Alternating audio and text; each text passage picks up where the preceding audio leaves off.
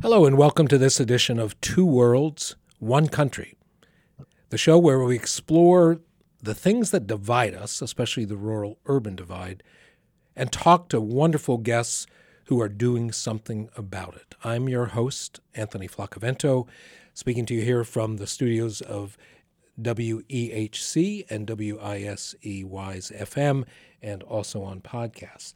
And today on Two Worlds, One Country, we have a very interesting guest with a very interesting and effective strategy to share with you all. Luke Mayville.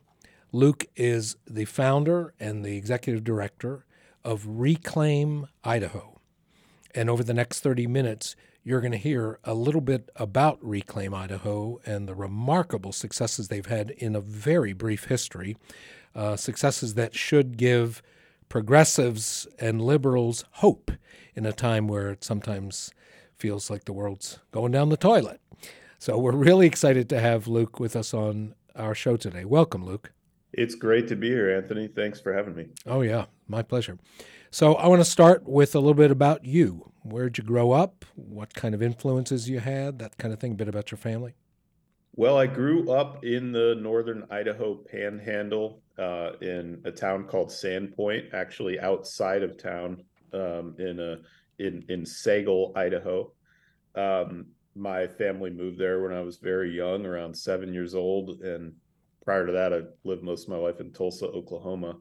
Um, but I, I mainly grew up in North Idaho from the time I was very young. My parents split up. I was raised by my mother, single parent household, and most of my childhood uh, she worked various jobs, but uh, most of most of the time it was as a restaurant server.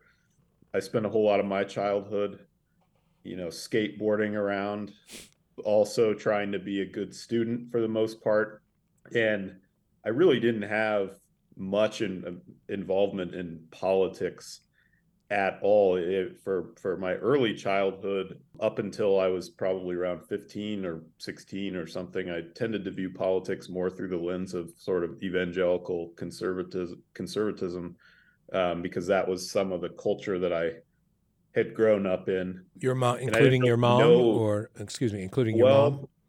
originally um, before my parents broke up and I didn't really know my father after that but we had lived in Tulsa, Oklahoma, and we'd actually lived in a like a mega church community. We we mm-hmm. lived on the campus for a while of Oral Roberts University. Oh my goodness! Wow. And that and that was because my father was uh, attempting to become a preacher, a mega church preacher, a, a televangelist type of figure was was sort of his dream at the time. Yeah.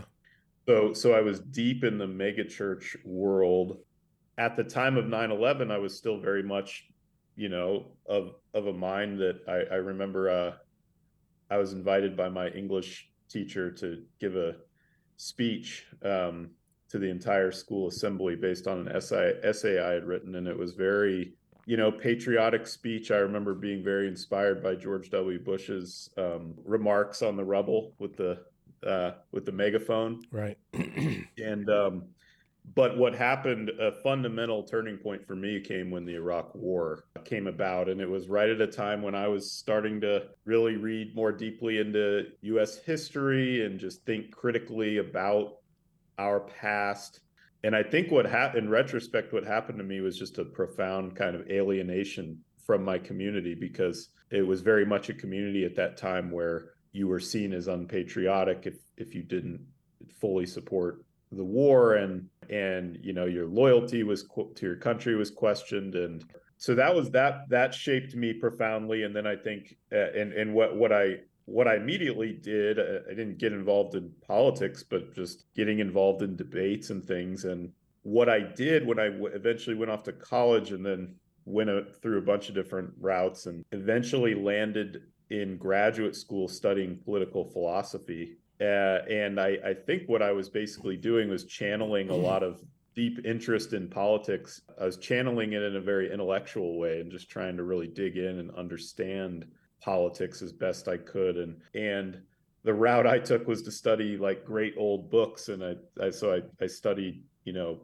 Western political philosophy from Aristotle and Plato on through the American founding and um, eventually wrote a PhD on the political philosophy of John Adams, which I then turned wow. into a book that wow. I published specifically on um, John Adams's fear of oligarchy and his views about economic inequality and the relation of inequality to politics. And it's it's become clear to me looking back that I think I deeply always wanted to be involved in politics and actually doing something about these issues. And both from the time of first getting that sense of alienation from the Iraq War, but then also looking back on the economics that I grew up with and a sense that it just wasn't right that so many people are just kind of scraping by and you know living off of credit cards and yeah it sounds like both uh, your your own experience and the education where you focused all the way through to your phd were were great preparation for the work you do now which we're going to talk about. But i i've got to take take host's liberty here and ask it anywhere in those years of studying philosophers did you study the monty python philosopher bit that starts with Immanuel Kant was a real pissant. I think I, I, do remember that getting passed around. I think uh, in my graduate program. Yes, I never dug was... in. I just could never Kant. I took an entire course on the Kant's critique of pure reason. I I forgot all of it. Yeah, yeah. Then. Well, I, I, never had a mind for that kind of philosophy. Yeah, I I didn't either. But that's it's perfect if you don't have a mind for philosophy to get your philosophy through Monty Python. So, not to trivialize it. So, so you had this tremendous preparation coming out of out of your own experience first and foremost, and then the the people you studied and the your own deep investigation and writing the book. You shifted your worldview. Uh, in the process, and so now you're presumably early mid twenties, um, that's still, I think, a few years before you started Reclaim Idaho. What what did you do at that point prior to Reclaim? Well, I finished uh, a PhD, and at that point, I was on the East Coast, and I um, let's see, uh, that would have been it would have been in my late twenties. Um, I did some postdoc work where I was uh, teaching basically as a professor, a lecturer at a few different places. I was at American University in mm. Washington D.C. and then and then I spent a number of years, and it was just a phenomenal experience at Columbia in New York, teaching the core curriculum. So I taught wow. um, every sophomore at Columbia uh, studies great works of political philosophy, starting with Plato and going all the way through to the 20th century. And that brought me to my early 30s. Was right around the time when the 2016 election happened, when a whole lot of people all across the country were really upping their political engagement. Um, or starting and, it in many cases. Yeah, or starting it for the very first time. In my case, a really important bridge before launching Reclaim Idaho was that in the years when I was teaching at Columbia, I also, and I, we don't have to get into this, but along the way, I, I became Catholic, and I, um, I was just drawn into this incredible parish community with just an, an, a very inspiring mentor to me, a, a priest who really challenged me to get involved in the social justice work of the church. And having gone, having known basically nothing about organizing or anything, but having a real passion for try for wanting to get more involved, I think he he saw that in me, and he just made me the chair of the uh, social action committee. Oh wow! and, and this is I, where this is when you were in Columbia, so it's yeah somewhere in New York. Mm-hmm. Yeah, I was at a, a, local parish um, called Blessed Sacrament Church in New York, and mm. and and I just tried to get.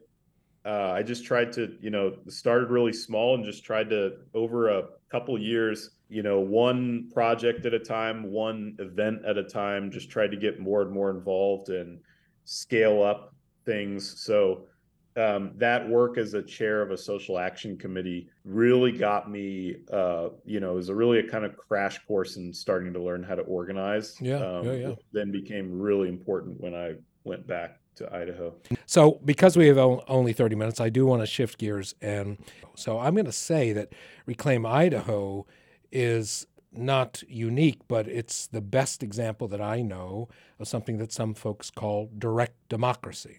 So, why don't you briefly tell us the strategy? What is the essence of what you do? And then we're going to talk about some of your successes. Well, um, the essence of what we do is we're we're all about trying to make our state government work for everybody, not just those with the most money and political influence. And the way we do that is by bringing a whole lot more people directly into the political process. So we're we're trying to build an active, engaged citizenry where thousands more people all across the state are really using their political power and pushing for policies that meet the interests and needs of of working people of of all people and and and and where direct democracy comes in is that we found that the ballot initiative whatever the merits of any one individual initiative the ballot initiative itself the process is an extraordinarily powerful tool for getting people organized um, and we kind of in some ways we stumbled into it back when we first started in 2017 we decided to spearhead a ballot initiative campaign to expand Medicaid. And there are these extremely rigid rules in Idaho where, in order to get an initiative on the ballot, you've got to get a huge number of signatures statewide. And then you also have to get a lot of signatures from 18 different legislative districts across mm. the state. And that made a lot of people think it was basically impossible to sure. use the process. Mm-hmm. And they didn't think it was possible. Well, what we eventually found is they're almost right. It's extraordinarily difficult if, unless you have like millions and millions of dollars to dump into it. But if you can pull it off, if you can build the type of organization to get something on the ballot, you've done something even more powerful than get something on the ballot because along the way you've built a statewide organization of engaged people who are capable, who are willing, inspired, who are and who have that capacity to actually go out into their communities and advocate for something and to explain an, an issue, sometimes a complicated issue of taxation or healthcare policy or what have you.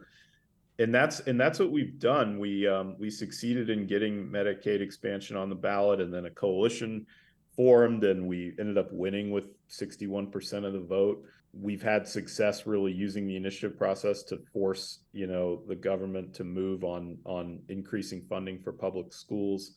And then along the way we've defended the initiative process from attacks by the state legislature yeah um, let, let, me pause and, you let me pause you for just yeah. a minute so so just explain the ballot initiative itself first of all I, I was telling you before we got on the air that i did some very quick and probably not very good research into it. And it seems that roughly half the states in the country, 26 by my count, allow for some form of initiative. It's not necessarily a ballot initiative, sometimes it's a veto of legislation, but that means that basically half the states in the country, the citizens can't do this. But the, yep. if those if those numbers are more or less accurate, for those that can, like Idaho, it seems like it's there, and yet the state legislatures don't really the, the the elected leaders don't really like it. They want to be the ones making the laws. They don't want the citizens to make laws through this process. Is that your experience? That's right. So, as a vestige of the progressive movement early 20th century, there are all these states, especially concentrated in the West, that that passed these constitutional amendments. And Idaho was in 1912. And ever since then, we've had in our Constitution a right of to put things on the ballot and to have popular votes on policies. Yes, the, the legislature is very much against the process. At various times throughout Idaho history, they've tried to dramatically restrict the process more than ever in recent years, and and especially since we actually picked up the tool and started using since it. Since you're doing something with it, they're really pissed. Um, yeah.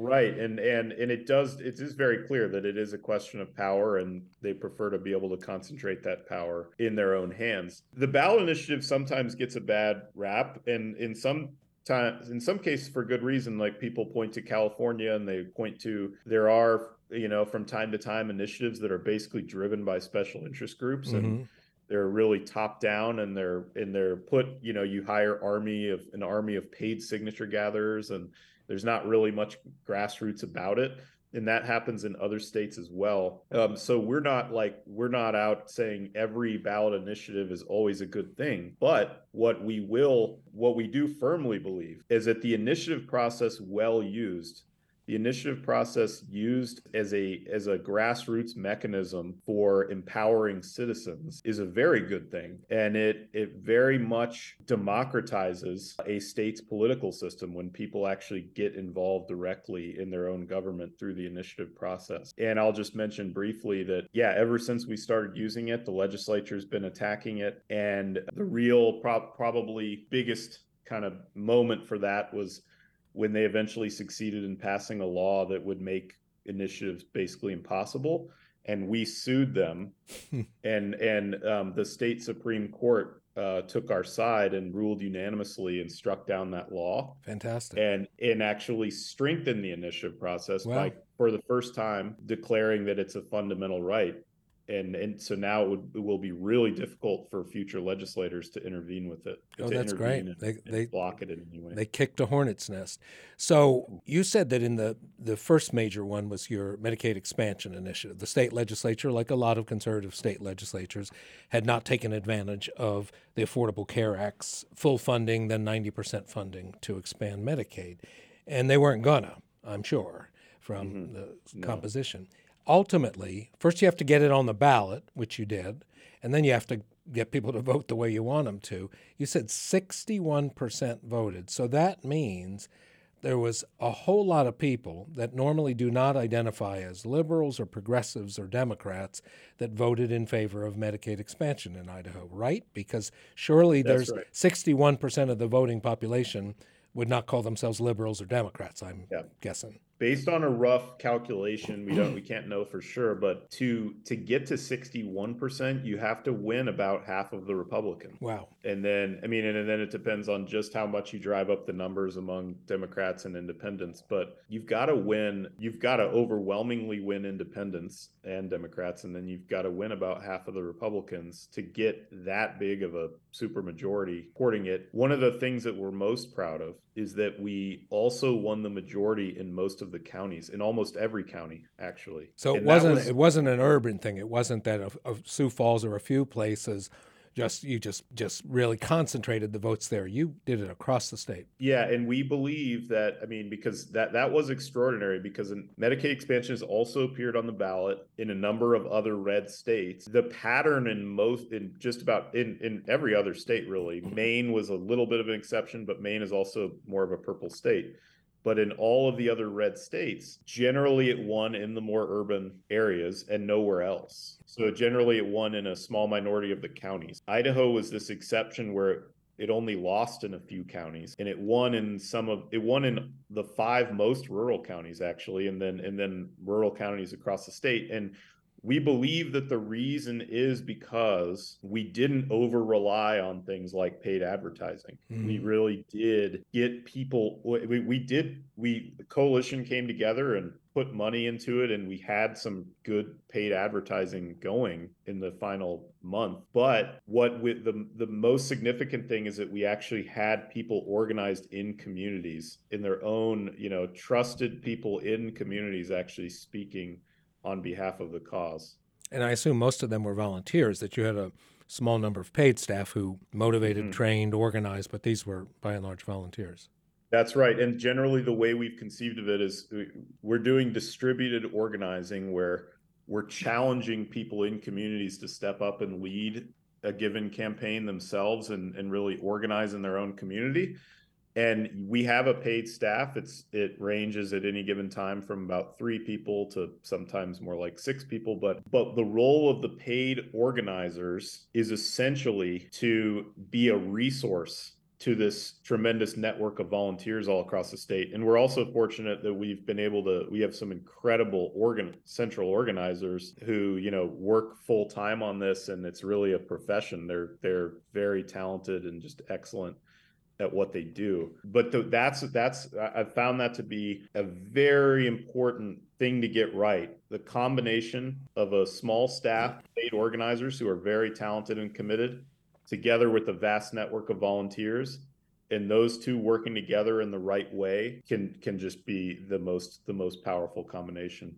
I mean, it, it brings to mind a couple of things. First of all, when I think about how my own congressional campaign, but congressional campaigns generally, and even state campaigns might have that many staff people three, five, six, eight mm-hmm. staff people. You're you're putting a lot of money for the better part of a year into something that even if you win, which you often don't, at best gives you one more voice that might be the swing vote, but probably won't be. Whereas you have this tiny little staff, relatively speaking, that is getting incredible legislation passed across the state. That's really something.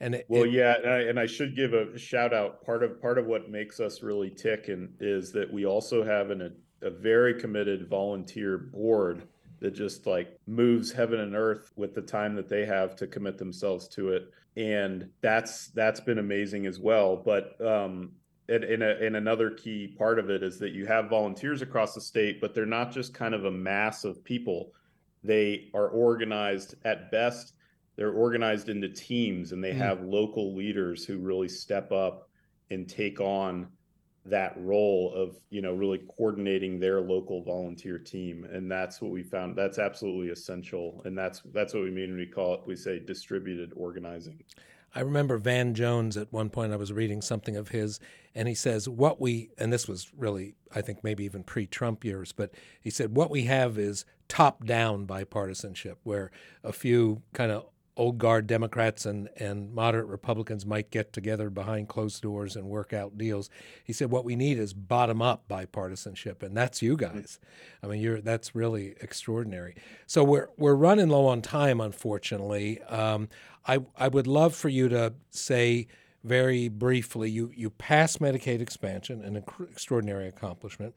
Then you went after state funding, and without getting into too much of the detail, while you didn't get an initiative passed, you succeeded in getting enough feet to the fire of the legislature that they kind of did you one better. Is that right? That's right. Under a kind of fear of our initiative passing, they called an extraordinary special session and increased funding for education by, in fact, more than we were proposing. The downside is that they passed a tax policy that made the tax system slightly less fair than it hmm. already was, where we were trying to make it more fair by restoring some taxes on um, corporations and the highest earners in the state. So that was a downside on the tax side, but on the education funding side, it was a major breakthrough. Yeah, and 400 million bucks in a state. What's the population of Idaho? About 1.8 million, I believe. So yeah, yeah small yeah, goes a long way, and it, yeah, and it translates into what it looks like is it could be over six thousand dollar raise for every teacher. Fantastic. Um, at least on average, which yeah. which could make a real difference. That's great. So.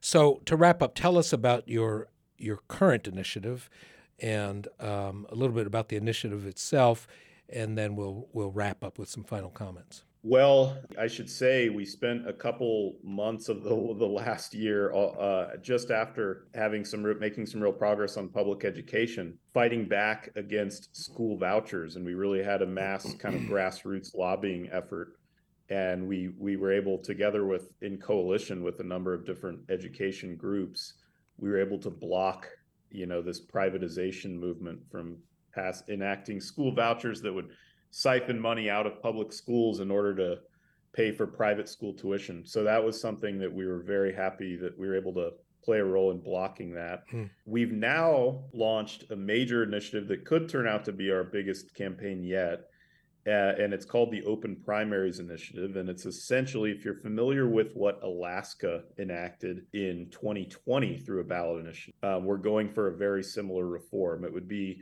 it would restructure the primary elections so that the pro- everyone votes in the same primary and it's an open nonpartisan primary the, it doesn't matter what party you're for you just show up and you vote for your favorite candidate excuse me Luke, then, is this for state elections only, or nearly all elections except for president. Oh my! Uh, so it's also it is for U.S. Senate and for for U.S. House, and then it's state elections, but it's it's not municipal or school board or anything sure, like that because sure. those aren't currently uh, partisan elections. Right, right. But it's every partisan election other than president. Oh my um, goodness! And and um, so it would create an open nonpartisan primary the top four candidates, the top four vote getters from the primary, regardless of party, go to the general election. And then in the general election, uh, you have ranked choice voting. So voters don't just pick their first choice; they all they pick their first choice, second choice, third choice, fourth choice. If they choose to do so, they can just pick one choice, but right. but they have a choice to they, they they they have the freedom to to do first through fourth choices. And then what happens is that when the votes are counted, the first choice votes are all counted. And if anyone gets to 50%, they win. Yeah. But if no one gets over 50%, then you eliminate the last place candidate. And then anyone who voted for that last place candidate, their vote gets transferred to their second choice. And then and once you've transferred those votes, if someone if that bumps someone over 50%, they win and if it doesn't you just keep doing round right, uh, right. more rounds of of that process so the goal of ranked choice voting the most fundamental goal is to make sure that the winner has over 50% of the vote. And and actually and more more importantly that because they have that support they really do represent a broad section of the population. Because one of the most serious problems and one of the most serious sources of dysfunction in our state and in many states across the country is that we're electing representatives who really only represent a very very narrow faction right. uh, often a very narrow partisan faction because all you have to do is eke out in a in a one party state all you have to do is eke out a victory in a primary where hardly anyone votes. Right. And once you eke out that victory then you uh, then you sail to victory in the general election. So we end up with uh, a political system that doesn't really represent the basic needs and interests of the majority of the population. Uh, and we we think if we by enacting this type of reform, we're actually we're we're going at the root of a lot of the injustices that we've been addressing in other ways. Mm-hmm. Uh, we're going at the root of why the legislature hasn't been willing to address healthcare access and public schools and other things. Right. Uh, so stay tuned, and we'll we'll see what we can do in this uh, coming year. It's very exciting. That would be a radical change, and I would say for the better, for sure.